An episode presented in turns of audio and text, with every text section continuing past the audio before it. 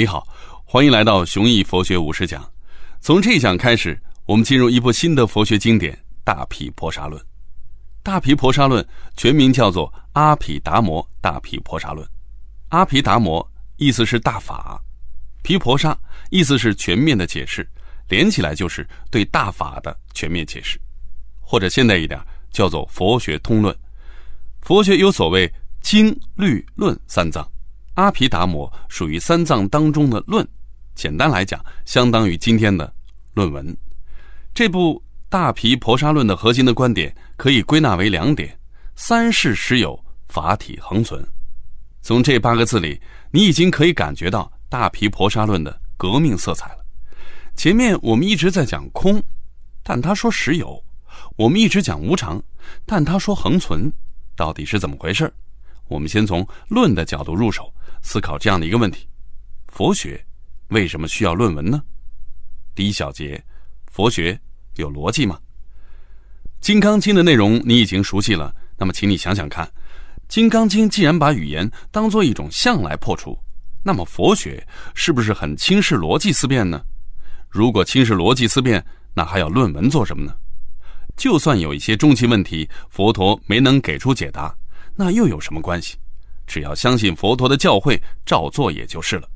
现在不明白的，也许以后总会明白；就算以后也不明白，也没关系，只要涅槃解脱也就够了。佛陀既然说这条路走得通，那就一定走得通。如果印度只有佛教一种信仰，这样的心态倒也没有什么不妥。但问题是，印度历来就有各种各样的修行传统。都以唯一正道自居，说别人是外道。于是你说我外道，我说你外道，到底谁外道？只有天知道。好在印度人还有一个传统，那就是不同的信仰不只是关起来自说自话。哎，他们很喜欢百家争鸣，到底谁对谁错？大家摆事实，讲道理。这些辩论有时候会很凶险，输家要么改其意志归顺赢家，要么割掉舌头送掉性命。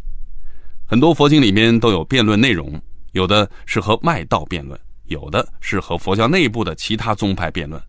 所以，印度佛教专门发展出了逻辑学训练内容，称为因明学。因的意思是逻辑推理，明的意思是知识智慧，所以因明的意思就是逻辑学。僧团内部搞理论学习，同门师兄弟也会遵守因明规范来研讨辩论。这个呢就被称为辩经。今天你还可以在西藏的一些寺院里面看到辩经的场面。当你理解了印度的百家争鸣背景，就能理解一套理论要想站稳脚跟，就必须经受千锤百炼。现在让我们回到一个尖锐的终极问题：在我们死亡的时候，六大解体，每个元素依着各自的业力推动继续运动和变化。你有你的，我有我的方向，然后。然后到底会怎么发展呢？好，第二小节极微最小的空间单体。我们先把问题简化，把六大当中的空和实拿掉，只看物质性的地、水、火、风四大。这四大到底能解体到什么程度呢？作为基本元素，四大到底是单体还是复合体呢？这是所有古代文明都会遇到的难题。庄子讲过。一池之锤，日取其半，万事不竭。哎，说的什么意思呢？说的是一个一尺长的东西，每天截断一半，永远也截不完，永远还剩下一半。这意味着物质是无限可分的，不存在最小的物质单位。如果分割到某一步，你发现截不断了，那不是因为你终于发现了基本粒子，而是因为你的刀不够薄，不够锋利。我们还可以请古希腊的哲学家芝诺出场来相助。这位埃利亚的芝诺最大的成就就是提出了一系列直到今天还在困扰着我们的悖论，称为芝诺悖论。芝诺悖论里面有一个关于整体与部分的悖论，大体的意思是这样说的：假如任何复合体都是由单体构成的，那么对复合体的不断的分割终于会有尽头，那就是不可再分的单体。如果是这样的话，就存在三种可能性：一，那些单体是无，那么有很多的无构成的复合体，只可能是一种假象，这很荒谬；第二个，那些单体确实是物质性的，但体积为零，那么由无穷个体积为零的单体构成的复合体，体积也一定为零，这也很荒谬。第三，那些单体不但是物质性的，体积也不为零，但这样的话，他们就一定还可以再分，与前提矛盾。你看啊，即便我们没有现代科学知识，也可以仅仅从逻辑上来质疑庄子的说法和芝诺的第三种可能性，因为这两者都包含了一个隐含的前提，那就是物质性的东西无论多小都一定可分。大皮婆沙论不这么看，他提出了一个新的观点：极微。极微是最小的物质单位，不能再被分割下去。于是四大的基础成分就清楚了。分别是地、水、火、风四种极微。作为最小的物质颗粒，极微既不能被截断，也不能被损毁。它们既不长也不短，既不方也不圆，既不正也不歪，既不高还也不低，看不到、听不到、摸不到、尝不到，也闻不到。七个极微构成一个微尘，微尘是眼睛能看到的最小的物质单位。当然，这里所说的眼睛不是我们的肉眼凡胎，而是三种高级眼睛，分别是天眼、转轮王眼和菩萨眼。既然有天眼、转轮王眼和菩萨眼能够看到微尘，当然佛教阵营就能够得知复合物是如何构成的。大毗婆沙论真的讲出了这种构成关系，大意是七个微尘组成了一个铜尘，七个铜尘组成了一个水尘。然后从水尘到兔毫尘、羊毛尘、牛毛尘、象油尘、脊、室、矿脉，人的手指上的一个指节，每一步都是逢七进一。指节的长度很容易量出来，大约二点五厘米，所以我们可以反推出一个极微的大致尺寸，大约是零点零一纳米。可以找一个参照物，水分子的直径是零点四纳米。好，我们再来看第三小节，刹那。最小的时间单体，不仅物质有最小单体，时间似乎也有最小单体，叫做刹那。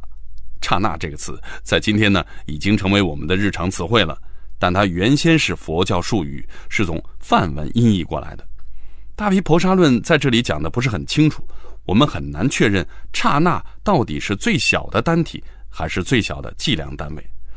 如果采信前者的说法，那就意味着物质和时间。都有最小的单体，正因为物质的最小单体极微，随着时间单体聚散离合，所以一切复合体都没有自性，不由自主。这就解释了何为诸法无我。你仍然可以刁难这种论点，最轻松的方法是从《大毗婆沙论》这个书名切入。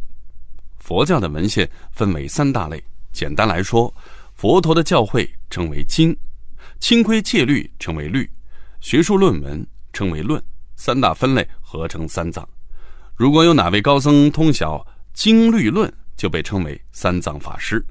哎，最著名的三藏法师就是唐朝的玄奘法师。三藏当中，论主要是历代高僧写的，所以你可以从这个角度出发，认为大毗婆沙论不像佛经那样有权威性。但大毗婆沙论的作者显然注意到了权威性的问题。所以一开头就说这篇论文是佛陀本人的创作，这就把对手的招数预先封死了。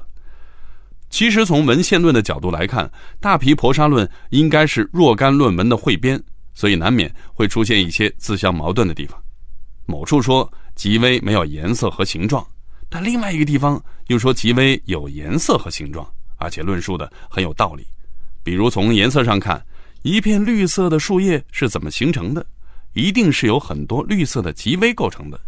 如果极微没有颜色，那么树叶的绿色从何而来呢？英国哲学家洛克会很乐于解答这个问题。他会说，颜色不是物体的第一性状，或者说不是物体的固有属性。这个道理在今天很好理解。我们知道，对颜色的感受取决于视觉器官的构造和大脑的解读方式。如果你和一只猫一起在看电视，那么你们看到的色彩会完全不同。缺乏现代知识的古人其实也能想出这个道理，因为他们并不难发现，随着自然光线的明暗变化，同一个物体会发生颜色上的变化。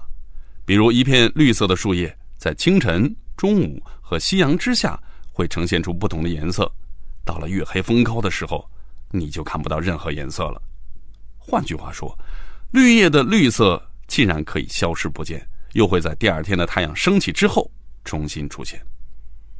印象派画家特别看重这个道理，所以特别注重写生，还会追求绘画的速度，为的就是及时捕捉到特定光线下的特定色彩。那么，既然颜色不是物体的固有属性，哪些才是呢？在洛克给出的答案里，最容易理解的就是广延性。比如，你拿到一根金条，无论在任何时间、任何光线下，它的长、宽、高总是不变的，也不会突然从你的手里消失。这根金条永远会在空间当中占据一个区域。当然，一提到空间，马上又会引来质疑。康德会说，空间和时间都是主观的，是我们与生俱来的、摘不掉的有色眼镜。所以，广延性不应该是物体固有的第一性状。佛学界其实也有近似的看法，而且更进一步，认为大千世界都是我们心灵的产物。所以，一座山并不比一颗麦粒更大。好了，依旧是我们的思考题时间：物质世界真的存在吗？如果仔细想想的话。你就会发现，这个直观上不言而喻的结论其实很难证实。就拿最实在的广延性来说，它也无非是触觉带给大脑并被大脑解读出来的神经信号。触觉和大脑不会骗我们吗？当然会。那么，你有什么办法才能知道自己没有受骗呢？欢迎你在留言区里面留下你的思考。下一讲我们继续讨论大批婆沙论具体而微的极微理论。